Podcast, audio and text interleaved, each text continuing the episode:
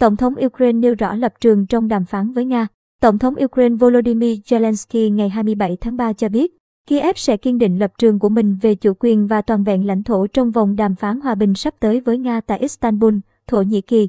Trong bài phát biểu qua video vào đêm muộn thường lệ của mình, ông Zelensky cho biết những ưu tiên của chúng tôi trong đàm phán đã được nêu rõ. Chủ quyền và toàn vẹn lãnh thổ của Ukraine là không thể bàn cãi. Các bảo đảm hiệu quả về an ninh là điều bắt buộc.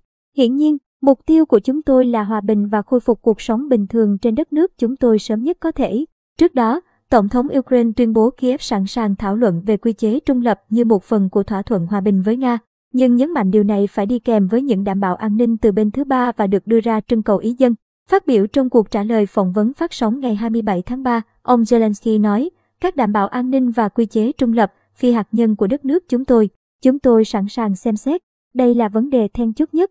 Cùng ngày, phía Ukraine thông báo vòng đàm phán sắp tới với Nga sẽ được tổ chức tại Thổ Nhĩ Kỳ từ ngày 28 đến ngày 30 tháng 3. Trong khi đó, trưởng đoàn đàm phán Nga Vladimir Medinsky thông báo hai bên đã có các cuộc trao đổi trong ngày 27 tháng Ba và quyết định tổ chức đàm phán trực tiếp trong hai ngày 29 và ngày 30 tháng 3 theo hình thức trực tiếp song không nêu địa điểm cụ thể.